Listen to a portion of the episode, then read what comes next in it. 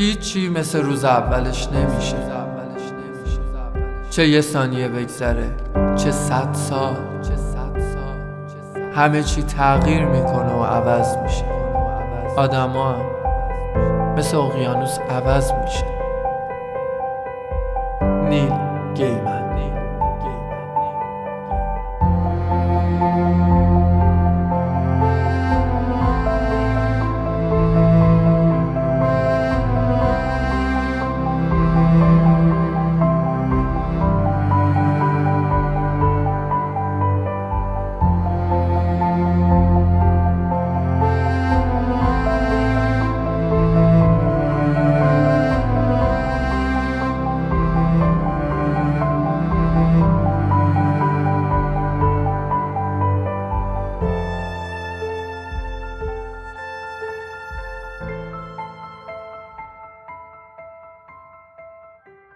سلام، خیلی خوش آمدین به شبح فراموشی، ششمین اپیزود از پادکست مدخل.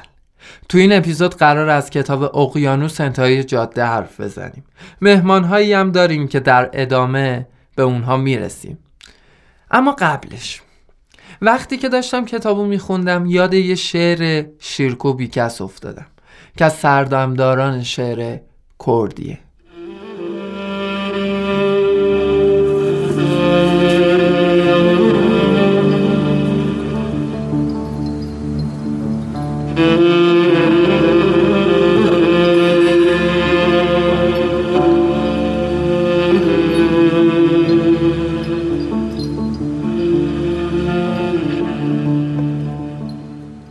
او و شانه به مندالی تایانه لدی تبردوام شوانه ورینه اکن که گوره بو ابن شیر.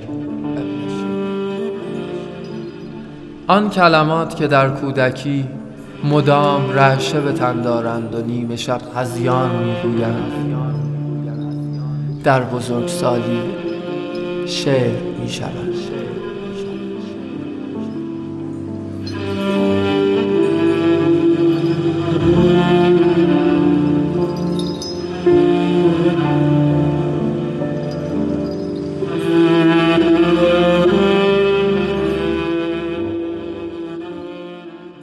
زمانی که مدرسه رو میگذرونیم مدام منتظریم بریم دانشگاه. وقتی دانشجو میشیم تلاش میکنیم تا سر کار بریم و از شر دانشگاه خلاص بشیم. بعد از کار گرفتن شاید ازدواج کنیم و بعدش هم بچه دار بشیم. تو گذروندن این چند تا مرحله کلیشه‌ای از زندگی عموم آدما، وقتی که موهامون سفید شد ممکنه برگردیم و به گذشته نگاه کنیم. اون وقته که شاید دلمون واسه روزای کودکی و مدرسمون تنگ بشه. اغلبم این اتفاق میفته و تو دور و بریای خودمون شاهدشیم. اما کاراکتر اصلی اقیانوس انتهای جاده اینطوری نیست. اون که تو کل کتاب اسمی ازش نداریم، تو صحنه اول کتاب یه تعلیق بهمون میده. کتاب از اون مدلاست که وقتی طرح جلدش رو میبینی و عنوانش رو میخونی مطمئنی با یه یانگ ادالت سطحی و همیشگی طرف نیستی. فضای داستانی کتاب از همون اول چرکه، خاکستری و لحن راویش هم سرده. یه جورایی صحنه اول کتاب وقتی که قهرمان کتاب داره رانندگی میکنه و دور و اطراف رو شرح میده، سنگینی فضاش برای من مثل سنگینی فضای سکانس اول آبی کیشلوفسکیه. درسته که کیشلوفسکی تو همون صحنه سیلی رو تو صورت بینندش میزنه، اما گیمن هم کارش کمتر از سیلی کیشلوفسکی نیست، فقط فرقش زمان این سیلی زدنه. ورود ما به دنیای کودکی قهرمان اقیانوس مثل خرگوش آلیس تو سرزمین عجایبه. یه جورایی فضای سنگین کودکی این پسر من رو یاد کاراکتر اوفلیا توی هزار توی پن میندازه که تو اولین اپیزود دربارش بحث کردیم. پیشنهاد میکنم اگه اون اپیزود رو نشنیدید برید بشنوید. اون کتاب هم مثل اقیانوس انتهای جاده، قهرمان کتاب یک کودک تقریبا ده دوازده ساله بود که نگرشش به زندگی همیشه تو تضاد با بزرگترا بود. اوفلیا توی اون جنگل میتونست به دنیای واقعی سحر و جادو پا بذاره. اونجا نویسنده نشون میده که جهان بزرگسالان پر از خطکشه. هیچ انعطافی درونش نیست و میتونن این خطکشا رو اونها بردارن و تو قلب همدیگه فرو کنن. اما اوفلیا توی هزار توی پن تلاش میکرد تا از مسیر جادو جلوی این قضیه بایسته. اقیانوس انتهای جاده هم به نحوی نماینده ی همین بحثه. شکافی که گیمن بین پسر بچه و والدینش نشون میده جذابه. مثلا تو فصل اول کتاب شاهد مرگ گربه پسر هستیم که بر حسب یک اشتباه مرده. یا مثلا تو بحث تقابل جهان کودکی و بزرگسالی توصیفیه که پسر بچه از افسانه ها داره. پسر بچه علاقش به افسانه ها رو از این بابت میدونه که اونها داستان آدم بزرگان نیستن. رفتار بزرگسرا و شخص خاطی با مسئله خطکشی شده هستش و اونها زیر پوشش خنده و شوخی احساسات پسر بچه رو له میکنن. اما از اون ور قضیه پسر بچه نسبت به گربه جدید احساس خوبی نداره و بعضی مواقع فکر تخیلی درباره بدشگونیش میکنه. البته این رو بگم این طرز فکر فانتزی نباید نویده داستان فانتزی رو بده. برعکس تصوری که ممکنه گفته های قبلیمون به وجود بیاره، اقیانوس انتهای جاده و راوی اون قراره با رئالیسم تلخی که تو روایتشون هست به حقیقت یورش ببرن. تلخی زیادی از سر و کول حرفای راوی بالا میره. نگاهی که به گذشته داره هیچ فانتزی رنگی رو به مخاطب نمیده. کل کتاب تو یک فضای راکده. روستا و مردمی عامی و پسرکی که از خشکی زیاد این فضا به دختری بزرگتر از خودش پناه میبره و با اون دوست میشه.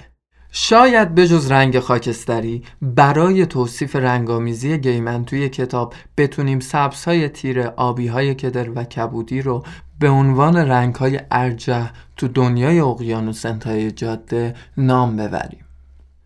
ورود اورسولا به زندگی پسر بچه من رو یاد ورود نیروهای شر تو داستانهای قدیمی میندازه. اورسولا ویژگی اقواگری رو داره. از این ویژگیش در جهت کسب شغل تو خونه پسر بچه استفاده میکنه. همین جاست که تقابل پروتاگونیست و آنتاگونیست قصه سر و شکل میگیره. از طرفی مثل اغلب داستانها گروهی از نیروهای خیر نیز حضور دارن تا تو مسیر تقابل بین شر قوی و خیر ضعیف قوای نیروی خیر رو تقویت بکنه. این نقش فعال رو خانواده همستاک به عهده میگیرن. خانواده‌ای که توی اونها مردی نیست. لتی یازده ساله به همراه مادر و مادر بزرگش توی اون خونه زندگی میکنن و دوستی پسر بچه و لتی ارتباط این سه زن و پسر رو ایجاد میکنه. وقتی رمانو تموم کردم و راجع به کاراکتر لتی فکر کردم، به نظرم رسید که نقش اون حتی از پسر بچه برای این قصه حیاتی تره. نگاه به برکه‌ای که پسر و لتی تو کودکی بهش اقیانوس میگفتن و یادآوری لتی تو ذهن پسر کلید ورود خواننده به دنیای گنگ و تاریک پسر تو کودکیه. نقش اتصال دادن پسر بچه به دنیای واقعی از دید من توی اقیانوس انتهای جاده توسط همین لتی شکل میگیره و پسر رو از اون حالت منزوی تا حدودی پایین میکشه. وجود خانواده همستاک و به خصوص لتی از نظر یک کودک هفت ساله این میتونه جادویی باشه. کسی که میتونه ازت محافظت کنه، پناهت بده و تو موقعیت شکست احساس راحتی بهت بده. پسر آرامش رو تو کتابها، ماجراها و خیالات جستجو میکنه. اینها نشونه ها و راه حل هایی رو بهش میدن که دنیای معمولی و بزرگسال نمیتونه بهش بده. کودکی و سن کم نمیتونه اتهامی باشه به پسر بچه هفت ساله کتاب برای ناپختگی هایی که بروز میده. از همین رو به نظر میرسه مسیر کتاب به گونه‌ای تعریف شده که به شکل مداومی پسر در حال رشد و پخته تر شدنه. هر اتفاق مسیری رو برای درکی متعالی تر باز میکنه و به این ترتیبه که زندگی پسر بعد از اینکه یک مرتبه به دست لتی نجات پیدا میکنه، یک مرتبه هم با تجاربش از این ماجرا رشد میکنه. تیزهوشی گیمن توی نمادگرایی هستش که کتابش داره. تلاش، استفاده از واژه‌ها واسه خلق کردن، الهه سگانه فقط چند مورد از نمادهای این کتابن.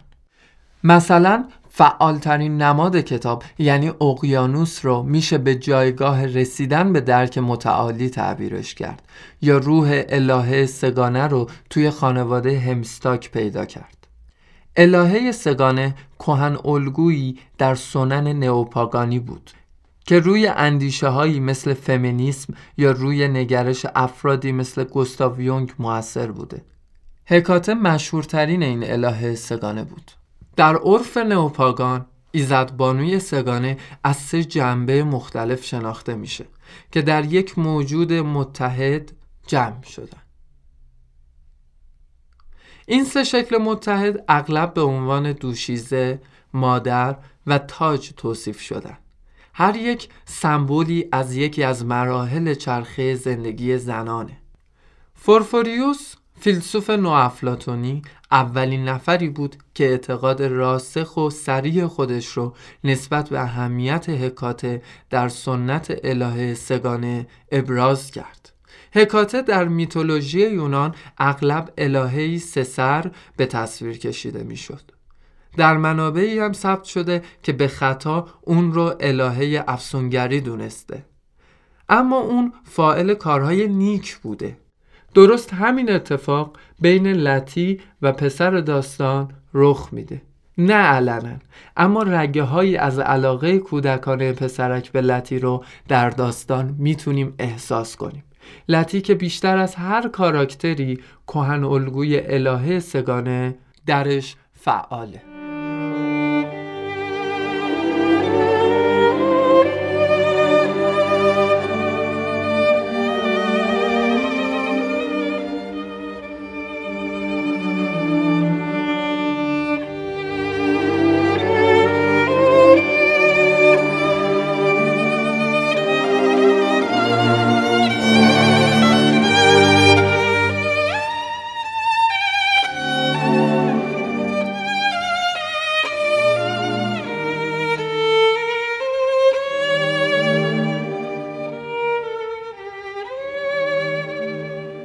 خب در اینجای کار ارتباط تلفنی داریم با جناب فرزاد فرباد، مترجم کتاب اقیانوس انتهای جاده و مدیر انتشارات پریان.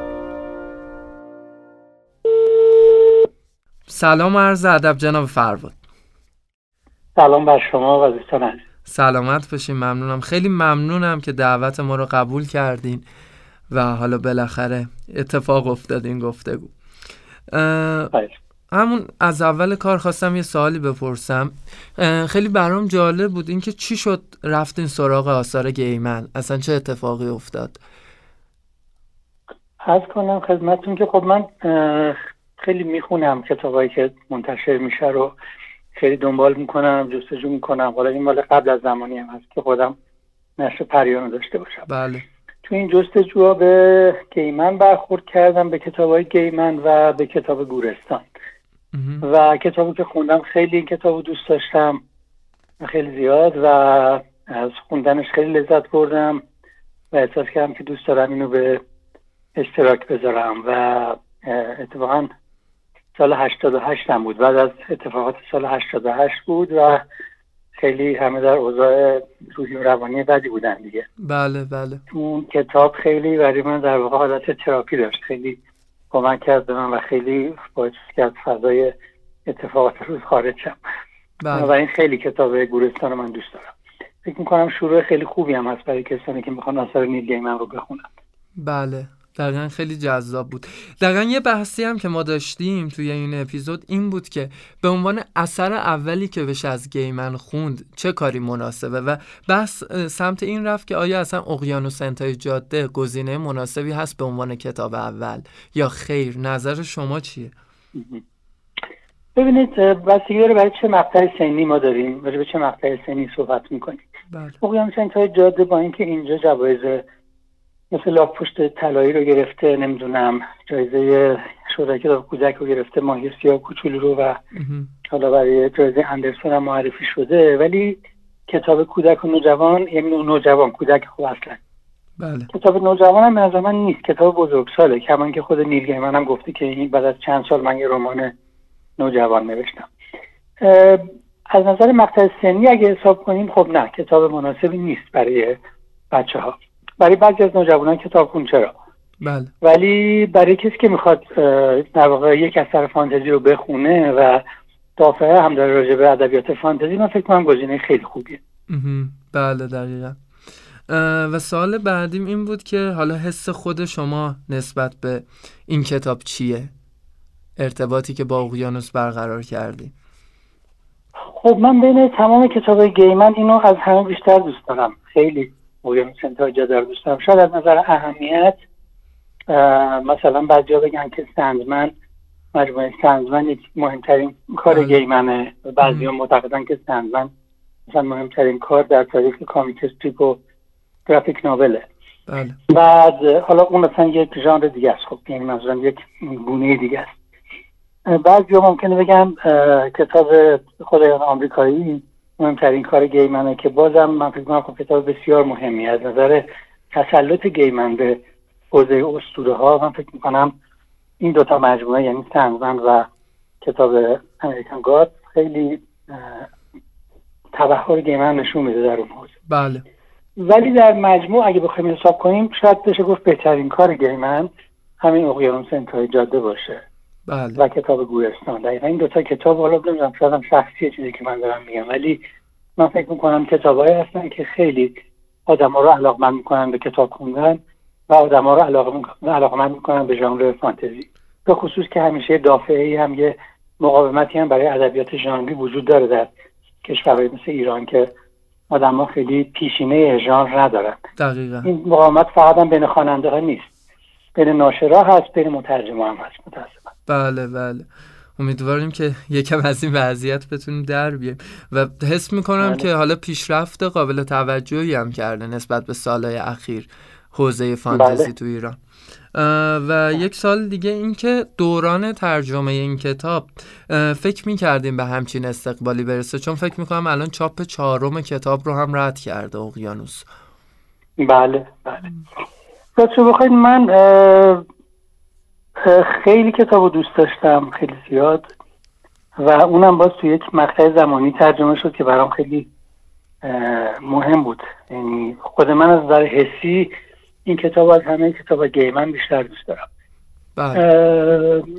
واقعا این که چه کتابی موفق میشه و با استقبال مواجه میشه کمی غیر قابل پیش بینیه، ولی من خودم زمانی که اینو میخوندم خیلی دوست داشتم و معمولا کتابایی رو که آدم خودش احساس میکنه باهاشون خیلی احساس نزدیکی میکنه یا نمونه مشابهش توی بازار کتاب ما نیست، میشه تقریبا حد زد که کتابا میتونن موفق باشن. حالا بعضیا زودتر این اتفاق براشون میفته مثل اقیانوس انتهای جاده یا کتاب گورستان، بعضیا هم دیرتر. مثلا ما یه کتابی رو امسال در پریان چاپ کردیم به اسم تاجر برف که پیش بینی خود من این بود که این کتاب خیلی میتونه موفق باشه به خاطر خلاقیت نویسنده و تصویرسازی خیلی خوبی که داره از کریس ریدل و مثلا داستان خلاقانه‌ای که داره. بله. هنوز به اون چیزی که ما فکر می‌کردیم نرسیده، ولی مطمئنم که این اتفاق خواهد افتاد. یعنی بعضی از کتاب‌ها هستن که این ویژگی‌ها رو دارن، حالا زمانش مهمه دیگه که این اتفاق بیفته. دقیقاً دقیقاً.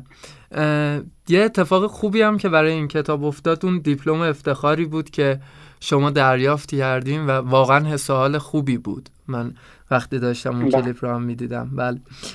خیلی ممنونم جناب فرهاد. به عنوان سخن پایانی اگر حرفی چیزی دارید در اختیار مخاطبان بفرمایید.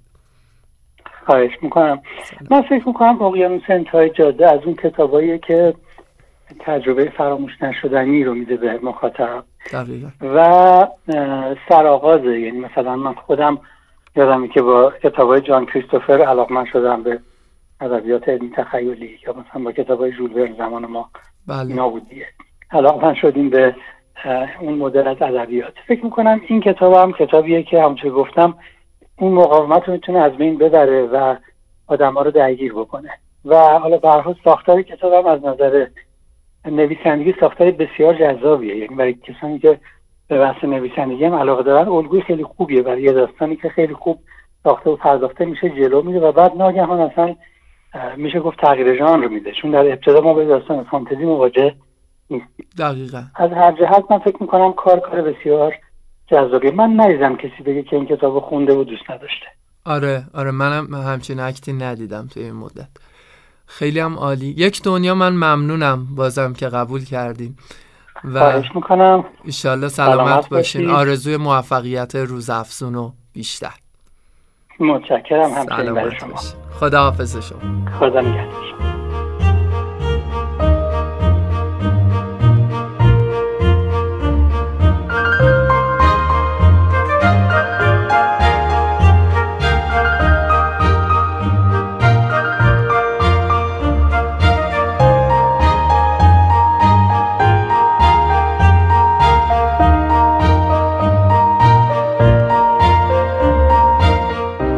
ما از اینجا به بعد قرار توی پادکست مدخل مهمونهایی مثل مروجان کتاب، کتاب فروشا و حتی کتاب خونها رو بیاریم و باهاشون صحبت کنیم.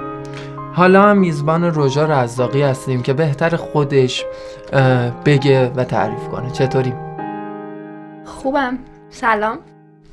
من رژه هم نوزده سالمه، دانشجو ادبیات انگلیسی ام و یک کتاب فروش هم هستم. هم چقدر خوب. خب الان این زبان انگلیسی چطوره؟ خوبه؟ بده؟ دوست داری خودت؟ عالیه. خب من خودم که خیلی دوستش دارم هم. و فکر میکنم تو راهی هم که قراره برم خیلی قراره کمکم کنم. چقدر خفه. میتونی راهتو بگی چیه؟ یکی از هدفهای اصلیم اینه که یه مترجم خیلی خوب بشم تو حوزه کتاب قطعاً و خب فکر میکنم که بتونه کمکم کنه. قرار نیست موازی کاری کنه، قراره کلی کار خفن بله. بیاری توی ادبیات ایران ما معرفی کنی. آره. خب ژانر مورد علاقت چیه؟ ام... توی داستان کلا ادبیات گمان زن دوست دارم ولی ترجیحاً فانتزی. کلا چرا؟ راحت تر باشه ارتباط برقرار میکنم. ام... برام تصور و درکش راحت تره تا ژانرهای دیگه مثل علمی تخیلی یا وحشت. متوجه شدم. خب یه چیزی الان توی این نقطه از سن که پا گذاشتی کلا حست نسبت به داستان چیه؟ به رمان خوندن داستان کلا برای من اینطوریه که باعث میشه برم به یه دنیای دیگه، حالا هر ژانری که داشته باشه. غرق داستان میشی و کاملا با حال شخصیت اصلی و خط داستانی اون داستانو میری جلو تجربه میکنی. ببین ما تو این اپیزود بودی دیگه درباره اقیانوس انتهای جاده حرف زدیم، کتابم خوندی. خب نظر شخصی درباره این کتاب چی بود به عنوان یه مخاطبه؟ حالا فانتزی میخونه و کنن کتاب داستان زیاد میخونه. کتاب یه فضای خیلی دارک و غمگینی داشت و در کنار اون یه ریز وحشت هم میتونستی توش داشته باشی. باز بستگی به مخاطب داشت، یعنی با سن و روحیات اون ممکن بود اون وحشت خیلی زیاد باشه براش یا کم باشه درکش. به نظر من کتاب خیلی قوی و خوبی بود ولی باز برای هر سن و هر مخاطبی من پیشنهادش نمی‌کنم. یعنی کتابیه که برای هر آدمی مناسب نیست. آره عمومی نیست. چرا؟ به خاطر یعنی چیزی که خودم ازش برداشت میکنم یکی شاید به خاطر فضای تلخی که داره دقیقا. اون فضای دارکی که میتونی بهش بگی اینه دلیل تو. آره دقیقا همینه. ام... میگم چون یه فضایی داره که درکش خیلی سخته و ممکنه حتی خیلی از طرفدارای این ژانر با سن کمتر نتونن اینو خیلی خوب درکش کنن و خوششون نیاد باعث بشه زدشن از کتاب یا یه تصور غلطی ازش داشته باشن. برای همین به نظرم شاید آدمای دیگه بتونن راحت تر درکش کنن تا سنای پایین تر. خب پس به یه نتیجه میرسیم الان یکی توی ژانر فانتزی دوست داره نیل گیمن بخونه، به عنوان اولین اثر از نیل گیمن که بخوایم بخونیم این گزینه مناسبی شاید برای هر کسی نباشه. آره دقیقاً. ولی واقعیت اینه که این اولین اثری بود که من از گیمن خوندم. بعد البته کورالینو خب من چیزو دیدم کارتونش رو دیدم بعد رفتم کتابش رو خوندم ولی اولین کاری که من از گیمن خوندم این بود. بعد کورالین بود، بعد اساطیر نورس بود. فوق‌العاده بودم. واسه اینم بگم دانشجوی زبانی دیگه کورالین درسته یا کورالاین؟ من پیر شدم سری. کورالاین. کورالاین خیلی ممنون. خب کورالین بود. میدونی میفته تو دهن آدم دیگه. اینم بهم بگو که خب تو متن ترجمه شده رو خوندی، ترجمه آقای فرباد روون بود، متن خوب بود؟ به شدت. به نظر من آقای فرباد یکی از مترجمه‌های خیلی خوب و قدرن. متنایی که ترجمه میکنن، کتابایی که ترجمه میکنن هم روونه و کاملا برای مخاطب قابل درک و فهمه. یه متنی رو ترجمه نمیکنن که درکش سخت باشه و تمام تلاششون رو میکنن که با برای یک فارسی زبان خوندن اون کتابی که ترجمه است راحت باشه. نمیدونم خوب تونستم. آره آره آره. میدونستی که برای همین ترجمه کتاب آقای فرباد دیپلم افتخار بردن تو ایتالیا؟ دومین دیپلم افتخارم بود و خیلی اتفاق خفنی بود، حداقل به شخص واقعا خوشحال شد. و اینم بگو که درباره داستان، شاید آخرین سوال باشه، کدوم شخصیت رو بیشتر دوست داشتی؟ لتی، به خاطر اینکه یه شخصیتی داره که همیشه مراقبه اون شخصیت اصلیمونه و همیشه حواسش بهش هست و یه جورایی نجاتش میده، یه لایف سیور یه جورایی، و به نظر من اونو بیشتر از همه دوست داشتم. جالب بود. خب اگر کلا حرفی چیزی درباره اقیانوس کتاب داری بگو که ببینیم چی میشه. کلا در یه جمله هر چی بخوای بگی. به نظرم کتاب خیلی خوبیه و پیشنهادش میکنم که اگه اثرای دیگه آقای گیمن خوندید اینم حتما بخونید، ولی همونطور که گفتیم به عنوان اولین کتاب انتخابش نکنید، که یه ذره بتونید با قلم ایشون قبلا آشنا شده باشید حداقل. خیلی ممنونم ازت. حالا به عنوان حرف آخر که برسیم دو صبر کن از خودت، چون گفتی کتاب فروشی و در جریانم، یکم از حس و حالت و تجربه شخصیت نسبت به این کار بگو و تفاوتی که این شغل با شغلای دیگه داره به عنوان یک کتاب فروش.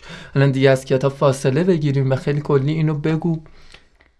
کتاب فروش بودن یه ذره باید آدم‌ها رو درک کنی، یعنی باشون صحبت کنی، بدونی علایقشون چیه، کتاب‌های مورد علاقه‌شون چیه، یا حتی فیلمایی که می‌بینن.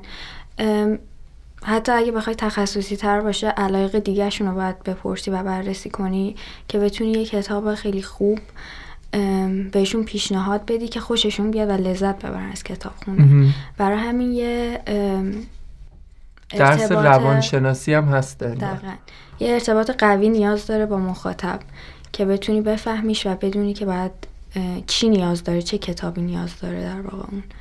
حالا میتونه یه بچه یه چهار ساله باشه مم. یا یه آدم پنجاه ساله، نسبت به اون آدم ها و تجربه زیستیشون. خیلی هم عالی. ممنونم که اومدی، دمت گرم. اگر حرفی چیزی به عنوان حرف پایانی داری بگو. که مرسی از شما که دعوت کردید. خواهش میکنم. و میزبان بودید. سلامت باشید. همین دیگه، حرف دیگه ندارم. اوکی، دمت گرم و ممنونم یک دنیا. مرسی از شما. خداحافظ.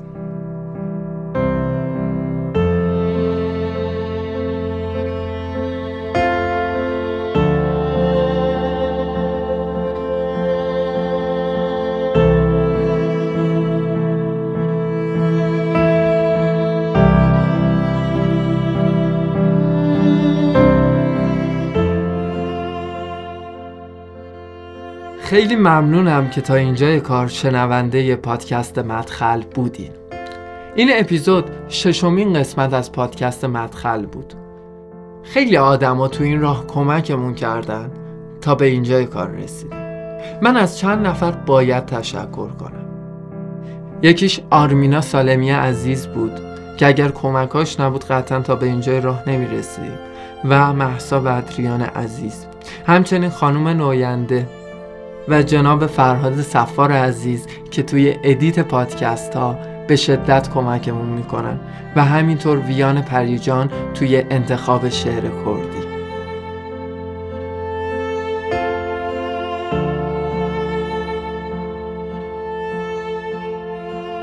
نویسنده پدرام عسکری و من کمترین محمدرضا فرهادی.